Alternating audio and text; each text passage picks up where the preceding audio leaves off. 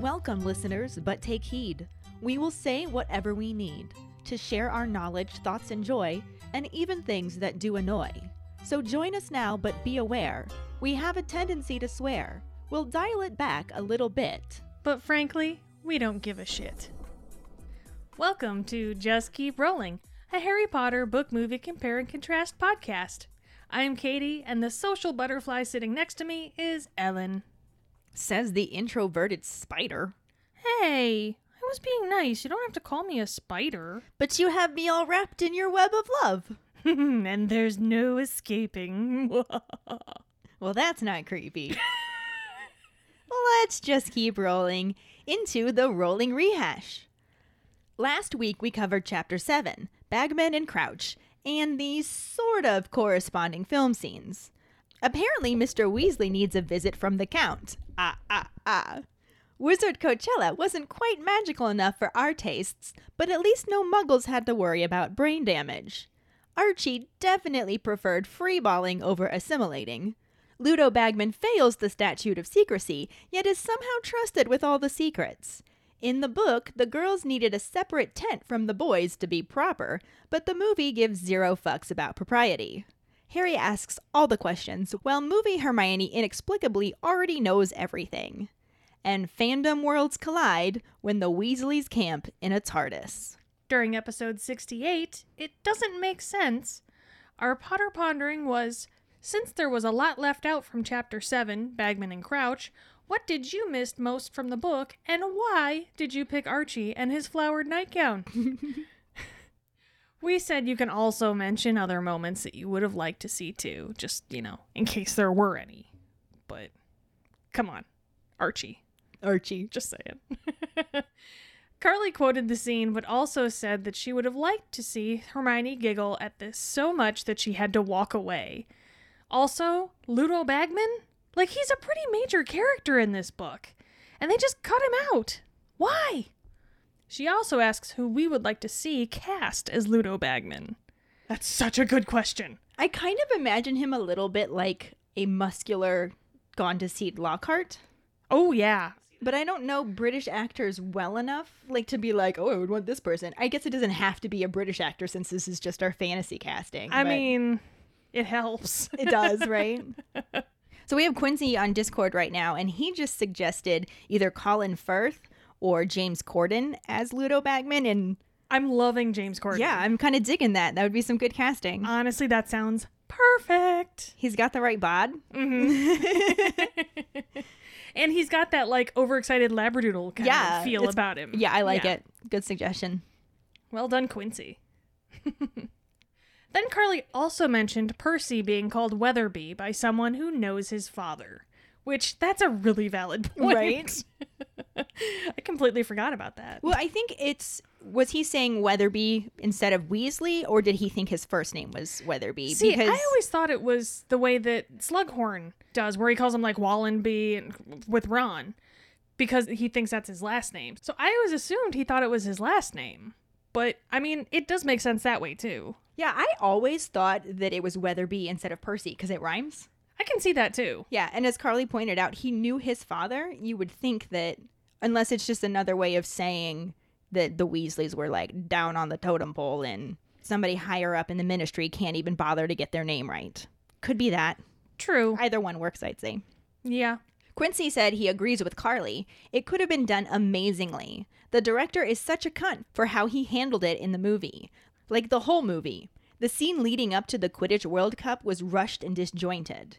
He said he's inclined to believe he never read the se- Oh wait, he didn't. Juliana said that Archie and his comic relief would have been a nice inclusion. Ludo would have been cool to see as well. The other thing that should have been in the movie is the omnioculars. What a cool thing to have! Plus, it sets up the fact that Harry's wand is missing in a few chapters. Yeah. Dave first said Cho Chang, waving at Harry, but then he clarified that he really just wanted to say Cho Chang, which is nice because it gives me the opportunity to say Cho Chang as well.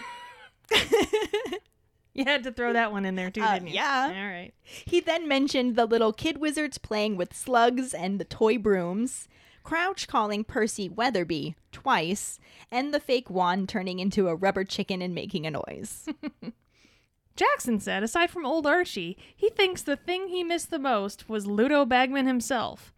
While he might not have been vitally important in the grand scheme, he was still a great character. Plus, not seeing the twins laugh when Crouch called Percy Weatherby was a disappointment. yeah. Mm-hmm. I think that with everybody's love for Ludo and the fact that he was missing from the movies, we should make that a Potter pondering as well. Yes, I agree. See who they think he should have been casted as. Mm-hmm. But thank you so much for all of your responses. Love it. Our trivia question last week was What is the name of the broom that is advertised on the blackboard as safe, reliable, and with a built in anti burglar buzzer at the Quidditch World Cup?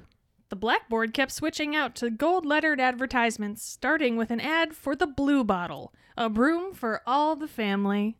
So, this was one of the most amazing weeks yet with the trivia question.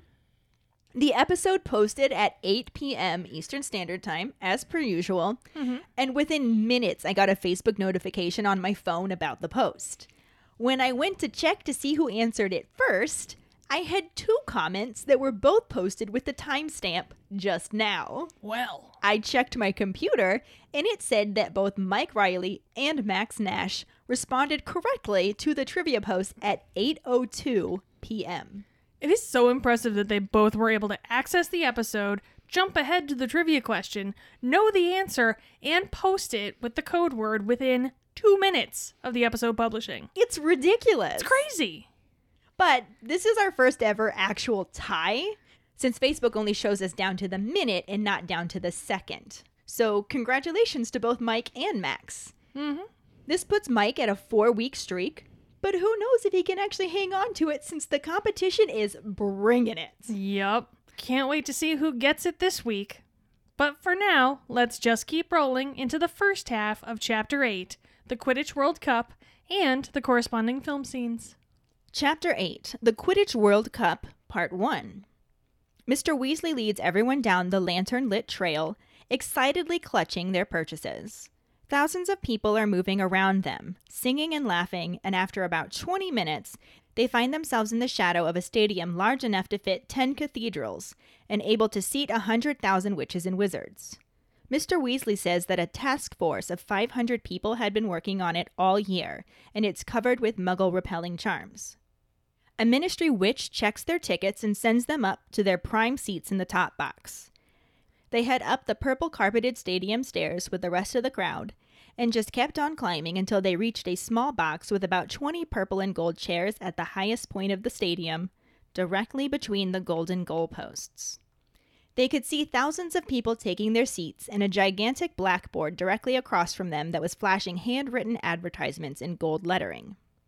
Harry looks away from the board to see a familiar looking creature with long bat like ears hiding its face and exclaims, Dobby? The little house elf looked up at him, and Harry realizes it wasn't Dobby as she squeaks that she knows Dobby too and introduces herself as Winky. She sees Harry's scar and recognizes him as Harry Potter, saying that Dobby talks of him all the time. Harry asks how freedom is suiting him, and Winky says that she thinks freedom is going to his head. He's having trouble getting another position because he wants to be paid. She looks absolutely horrified when Harry asks why he shouldn't be paid and explains that house elves are not to be paid or to have fun. They're supposed to do what they are told, which is why she's in the top box even though she doesn't like heights. Her master asked her to save his seat, so she's there because she's a good elf, even though she wishes she's back in the tent instead. She hides her eyes again, and Ron comments on how weird house elves are before testing his omnioculars. Hermione is skimming her velvet covered program and announces that a display from the mascots will precede the match, which Mr. Weasley says is always worth watching. Over the next half hour, the box continues to fill with very important wizards. Mr. Weasley shakes their hands, and Percy continually jumps up out of his seat to eagerly greet them. When the minister, Cornelius Fudge, arrives, he embarrasses himself by bowing so low his glasses slip off and shatter. He sits back in his seat and shoots jealous looks at Harry as the minister greets him like an old friend and attempts to introduce him to the Bulgarian minister, who doesn't seem to understand English. The Bulgarian wizard does notice Harry's scar and begins to talk excitedly about it, causing Fudge to tell Harry that he knew they'd get there in the end, but he isn't so great at languages. He mentions that's what he needs Barty Crouch for, and is glad to see his house elf is saving him a seat, since the Bulgarians have been trying to take all the good ones. He changes the subject when he notices Lucius Malfoy and greets him. Harry, Ron, and Hermione turn to see Lucius, his son Draco, and a tall, slim, blonde woman with a very haughty expression that must have been Draco's mother. Mr. Malfoy introduces his wife, Narcissa, and his son Draco to the minister, who greets them and starts to introduce them to the Bulgarian minister before deciding there wasn't any point, and moving on to acknowledge that he must already know Arthur Weasley. In a tense moment, the two men look at each other, and Lucius asks Arthur how he'd been able to afford seats in the top box. Not paying any attention, Fudge speaks up again to mention that Lucius had just given a very generous donation to St. Mungo's Hospital and is there as his guest. Mr. Weasley gives a very strained, how nice, and Mr. Malfoy sneers at Hermione, though he doesn't say anything to her in front of the minister. As they head to their seats, Draco gives a contemptuous look at the trio, then sits down between his parents. Ron calls them slimy gits, but then Ludo Bagman bounds into the box, ready to start the match. The movie starts out panning over the campsite to the huge, well lit Quidditch stadium, packed with thousands of cheering fans. The camera hesitates on an aerial view as fireworks go off, then transitions to behind the stands where people are clamoring to find their seats. As Mr. Weasley excitedly looks up and around, Ron asks him how far up they are. From a landing below them, Lucius Malfoy calls up to them that they will be the first to know if it rains. As the Weasleys silently glare down at Mr. Malfoy, his son Draco adds that they will be sitting in the minister's box, by personal invitation of Cornelius Fudge himself. As they continue to walk up the stairs toward the Weasleys, Lucius jabs Draco with his cane and tells him not to boast, saying there's no need with these people. Harry, Hermione, and the Weasleys turn to walk away from them, and Mr. Malfoy hooks Harry with his cane to stop him. He tells Harry to enjoy himself while he can, and gives a little smirk before the camera cuts inside the pitch and pans over the spectators as balloons in Irish and Bulgarian colors float up into the stands. So we can call the film scenes corresponding in the sense that they happen at the same points in the movie and the book. Mm-hmm. The timing is there. But aside from that, there are quite a few differences. Quite a few.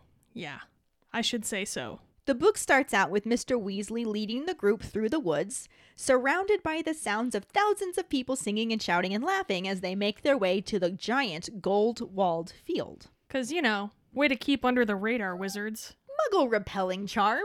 Yeah, yeah, but still, no wonder Harry's like obsessed with gold. Right. Jesus Christ. The movie doesn't show any kind of hike. It just starts out panning over the campsite, right to the huge, well lit, and completely packed Quidditch stadium. Which I think gave a good depiction of how it was described in the book. Mr. Weasley sees Harry's odd expression and tells him that it can seat a 100,000 people, and a ministry task force of 500 has spent all year putting up anti muggle charms. Yeah, the movie gives us an aerial view of the stadium that looks pretty much how I imagined it based on the books. And then the scene transitions to behind the stands, where people are navigating the stairs that rival the route to divination. Yeah. It's insane. There's a lot of stairs. It's a lot of fucking stairs. It's a lot of cardio. So much cardio. Oh my god. In the book, they reach the nearest entrance, and a ministry witch directs them to the top box, straight upstairs, high as you can go. This sentiment is reached in the movie by having Mr. Weasley excitedly looking up and around as Ron asks him how far up they are. In the book, their trek is made up purple carpeted stairs, and the movie didn't look like it had that. No, the movie was like haphazard scaffolding, it looked like, Yeah. more than anything. No purple carpet. Nope. No gold walls either. No. But that never really stood out to me when I read the book the first time. Yeah. I put so much space between watching the movie and reading the book because I don't like to be disappointed. Now I do it for a living. But a living. well, I do it for the accolades. The to be honest. accolades. but I never really thought about it. But now knowing that it's literally described as gold walls. I'm like, Oh, yeah. that wasn't there. It was more like a giant hole dug into the ground Yeah. than anything, which I liked that though. It was pretty elaborate. Mm-hmm. And watching it, I wasn't dissatisfied. Yeah. I was like, oh, yeah, that's how I pictured it from the book. But like I said, I kind of glossed over the details about the gold and the purple. Yeah. Going back and looking at it more closely, I'm like, they didn't really do that. But everything else about it felt pretty spot on to me. Yeah. Well, I mean, you know, the back of the stands, I mean, it felt like being at a stadium for any other sports ball game that you could be at, you know? Yeah, So it made sense. It's not like it was out of place. right. But they head all the way up the stairs until they reach the top and enter a small box at the highest point of the stadium and exactly at the halfway point between the golden goalposts. There's about 20 purple and gold chairs in two rows, and Harry, Hermione, and the Weasleys fill the front seats, looking over the stadium, which appears to be glowing with a golden light. And the giant blackboard across the field from them has advertisements flashing in gold writing for things like Mrs. Skower's all purpose magical mess remover and the Blue Bottle, a broom for all the family. Which was our trivia question. Yep. Then Harry looks around their box to see who else is sitting with them, and he sees a house elf hiding its face, incredulously saying, Dobby?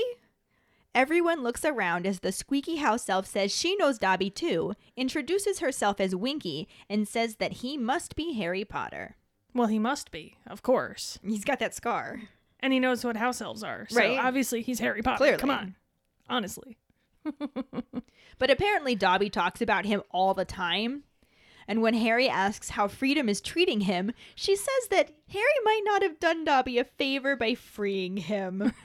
because now Dobby expects to be paid, and it's giving him a big head, so nobody else wants to hire him.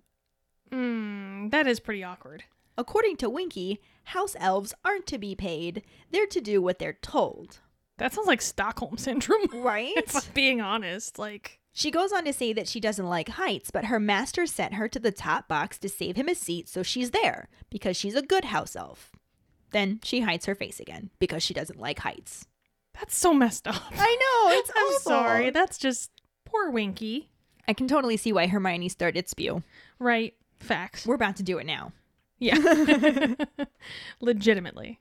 Ron says that house elves are weird, and Harry tells him that Dobby was weirder, which, yeah, I mean, he was, he was an adorably odd elf. but he was Dobby. He was Dobby. He was a our Dobby. Dobby. Was was was was Who's a good Dobby? Who's a good Dobby? You're a good Dobby. Yes, you are.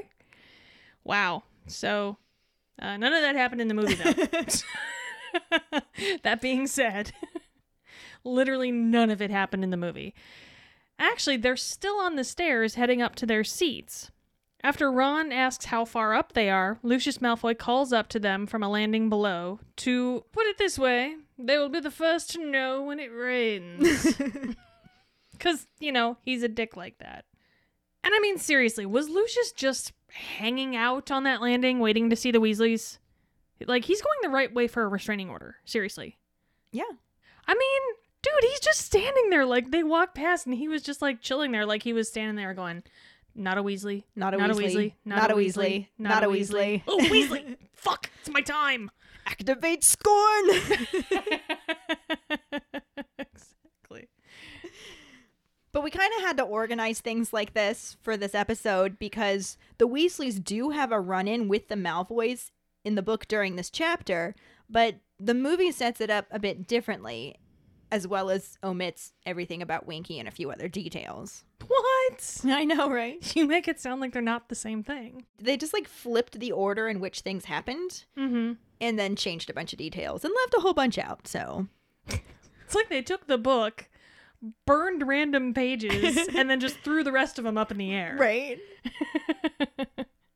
As though Quentin Tarantino had directed this film. Nope, Newell. Newell! But in the book, up in the box, Ron pulls out his omnioculars to test them out, and Hermione is looking through her velvet covered program, probably also purple and gold. I would imagine.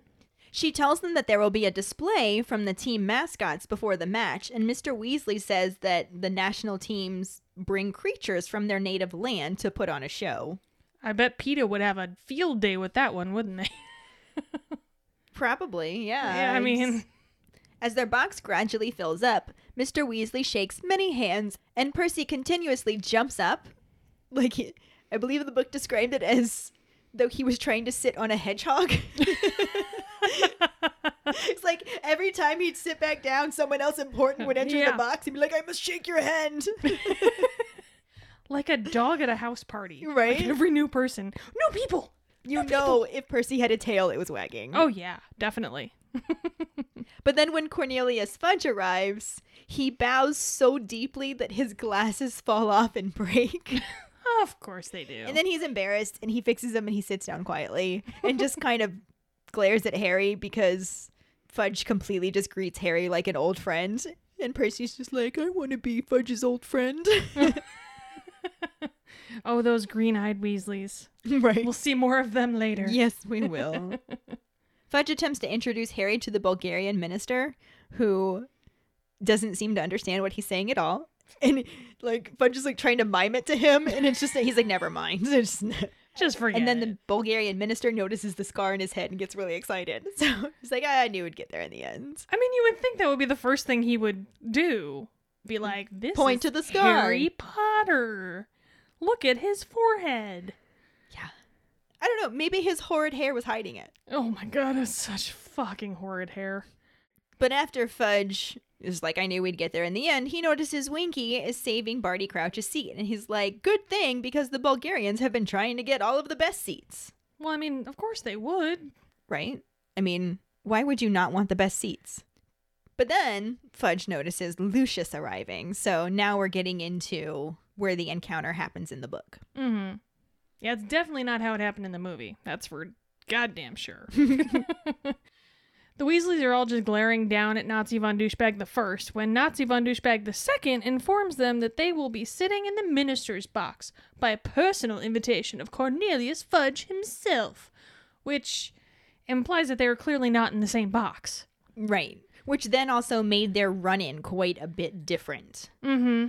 In the book, Harry, Ron, and Hermione turn to see the Von Douchebag family approaching, and Lucius introduces his wife, Narcissa, and his son Draco to the minister. And Narcissa wasn't even present in the movie. Right? She just, eh, we don't need Wasn't to get there. another actress. Mm-hmm. The minister attempts to introduce them to the Bulgarian minister, but gives up since he doesn't think they can understand him anyways, and instead says he must already know Arthur Weasley. Nazi von Douchebag the First activates the scorn and makes a snide comment about what he must have sold to get those seats, and that their house surely would not have been enough. Yeah, the movie definitely made the dig more about how they had shitty seats. What with Draco's brag about sitting in the minister's box. Mm-hmm. Yeah, especially since in the book they were literally in the same box. Right. Exactly. But then the Von Douches continue to walk up the stairs toward the Weasleys, and Lucius jabs his son with his cane and tells him not to boast, saying there's no need with these people. Because, you know, I don't know if you've caught this already, but he's a douche. That's why we call them the mm. Von Douchebags. Yep, exactly. It's almost like we planned it. What? Right? Crazy talk. It's like it was an apt nickname. What? We're nuts. The Weasley party just ignores them and turns to walk away, like they should. Mhm. But Nazi von Douchebag the First hooks Harry with his cane to stop him. He tells Harry to enjoy himself while he can. Was that a threat? Because, I mean, like, that legitimately sounded like a threat, right? Oh, it definitely sounded like a threat. That was a straight up threat. But I'm gonna need him to stop looking so luscious when he acts like such a Nazi Von Douche. it's giving me a really conflicted lady boner. That's understandable. Cause Jason Isaacs, He is luscious. I mean, Nazi Von Douchebag, eh, but Jason Isaacs, man. exactly. In the book, he doesn't actually say anything to Harry. Nazi von Douchebag the First actually gives Hermione a cold look. Harry knows it's because the Malfoys think that anyone who is not a pureblood witch or wizard is second class. I do believe that sums it up. Mm-hmm. he then gives Mr. Weasley a final sneering look before he and his family make their way into their seats. Draco giving Harry, Ron, and Hermione a contemptuous look as he sits down, because he's desperate for Daddy's approval. Yeah. In the movie, the Weasleys just walk away like you should. Right. You know, that's the mature thing to do. So what? Very obviously not the thing I would do. I mean, in the book, had it happened in that setting in the book, there's a very good chance that Book Arthur would have just dived over the railing and tackled Right. him. Just decked him. But the movie doesn't like to show that side of Mr. Weasley, so Well, obviously. Well, not to mention the fact that if they would have kept to the book, Fudge would have been right there, and that Right. wouldn't have looked good. clearly so- he's not going to attack him in front of his boss. Exactly. Makes sense. So the Weasleys walk away, and the camera cuts inside the pitch and pans over the spectators as balloons in Irish and Bulgarian colors float up into the stands. All of the green and white, float. red and black balloons. Ooh. In the book, this is when Ludo Bagman bursts into the box and asks Fudge if everyone is ready to go. And we're going to end this section here. Sure, why not? Which will bring us to our discussion about the new and returning actors. We really only have two this time, since it's mostly all the same people from the last section. But we do get to see Ellen's favorite, Jason Isaacs, as Lucius Malfoy, aka Nazi von Douchebag the First, aka Luscious Malfoy. So I really kind of want to know because we follow him on Twitter, Mm-hmm. and I just really want to know. I'm half tempted to tweet it at him. We But I'm- should. I'm a bit of a coward. But I really want to know what he would think about our nickname for his character, Nazi von Douchebag the First. So blame it on me. it is technically your fault. I was gonna say, tweet it and blame it on me. Be like, be like. By the way, this is Katie. Ellen has nothing to do with this question. Matter of fact, Katie's the one who came up with the nickname. If you don't like it, so there. But if you do like it, Ellen came up with it. So there's that. I mean, it was originally your idea, I would say. I, And I, yeah. have, I have no problem just being like, hey, so we have this podcast and we nicknamed your character this. What are your thoughts? but and then I'm going to be sad when he doesn't respond. but what if he does though, Ellen? oh my God, that would be amazing. You miss a hundred percent of the shots you don't take, Ellen. That's a very good point. I'm probably going to tweet at him later today. You should. I vote yes. But I absolutely love him as Lucius Malfoy. I think Mhm. that he activates scorn amazingly. Yes. Like, he really does. It's that sneer and the the way that he gets his voice to just sound super arrogant and snotty and mm-hmm. like he's deplorable. Yeah. You hate him on like Dursley level Yeah. hatred, and that's exactly what you Right. want to do. He Like, just oh, it's good. It's good. you hate him, you love to hate him, you hate that you love him a little bit. Yeah, he's a little luscious. Not as a person, but physically. Lucius Malfoy is not luscious as a person. No, Okay. Jason Isaacs is luscious is luscious as a person and physically. and physically. Yes. Well done, Jason Isaacs. Hello, good job. If y'all could see the eyes she just pulled at me, man. Whoo. Even I melted a little bit. Damn. but anyway, Jason Isaacs amazing at playing Lucius Malfoy. mm-hmm. amazing at being a Nazi von douchebag Well done. and fantastic at activate scorn. Yes. Although I have to say, he kind of sounds like he has phlegm caught in his throat during this scene, so I feel really bad for him. Maybe he was sick. Maybe he was. We also see Tom Felton as Draco Malfoy, aka Nazi von douchebag II. Aww. And Malfoy, Draco Malfoy himself, is not. Is a shitheel. He is also not a luscious person. No.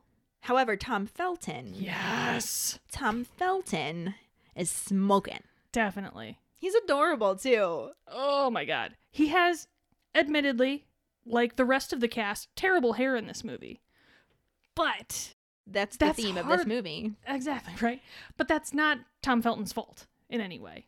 No, it is not. And his depiction of Malfoy, he didn't do a lot in this scene. He had his one line, but it was very snotty. Yeah.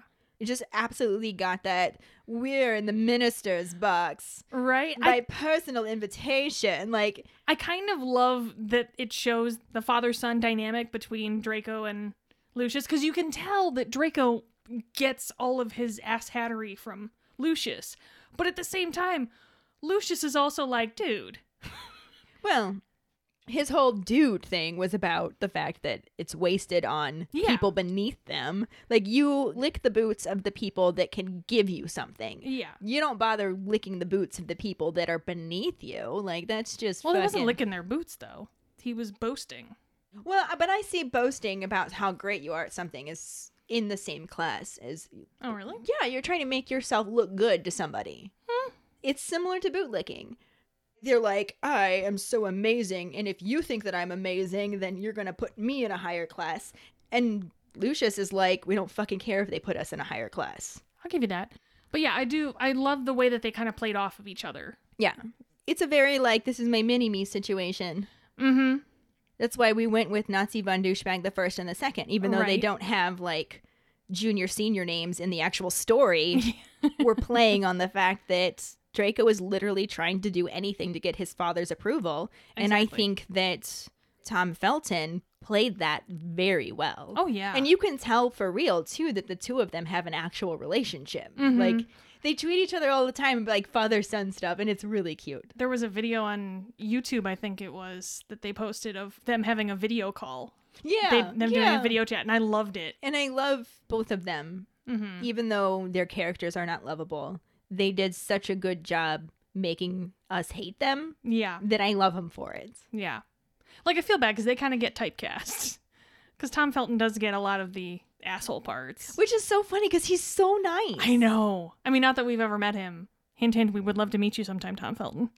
But, Hello. but we hear wonderful stories.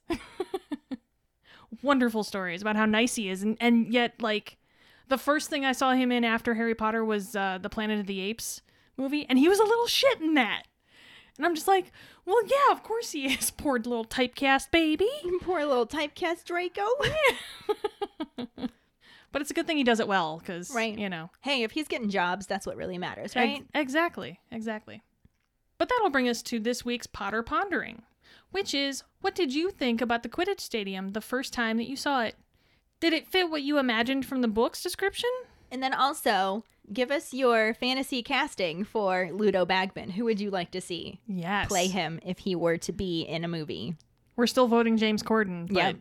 but I want to hear more suggestions, Yeah. honestly. I really do. Find the post on our Facebook page and share your thoughts. We really look forward to reading them. This will bring us to our sorting hat story, which is from our guest host from our most recent bonus episode, and now newest patron, Sarah Baines Miller. Yay! She writes According to Pottermore, I'm in Gryffindor, though I think I should be in Ravenclaw. My Patronus is a wild rabbit, and my wand is spruce wood with a phoenix feather core, 10 and 3 quarters inches, and surprisingly swishy flexibility. My love of Harry Potter began a little late. In college, my baby sister really missed me. She begged me to read this cool new book she was reading so that we could talk about it over the phone. That book ended up being Harry Potter and the Sorcerer's Stone. Since that infamous day in 2004, I have reread the series 19 times. Well, And she's been like super rereading them lately because she's actually rewriting them from Hermione's perspective. Mm-hmm. She has the first two out. We'll share the links again. This is one of the things we talked about in our bonus episode with her, but she has the first two actually written and published on fanfiction sites. So we'll Yeah. share the links to those. They're pretty fantastic. right? And she's working on. She's working Prisoner on Azkaban, Prisoner of is- Azkaban right now. She's going to do all seven. I so. can't wait for that. Like, I'm really excited for that one. Yeah, me too. It's fun having her as a patron because now we kind of get sneak peeks and behind the scene looks. So I know, right? it's pretty awesome. It's amazing. I'm so glad I approached her about being on an episode because now she's just like fitting right in with our patron group. exactly. And it's amazing. That's why you're my little social butterfly. Yes. Hmm. Introverted spider. but thank you so much for sharing your sorting hat story with us, Sarah. Some of you may have already heard it before, but we thought she deserved to be on a main episode as well, Hell yeah. since she is now one of us.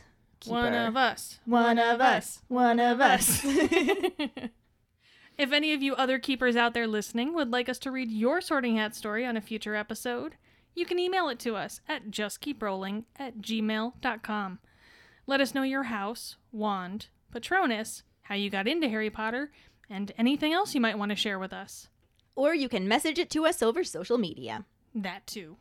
Well, that'll bring us to this week's trivia question, which is Which player scored the first goal during the Quidditch World Cup?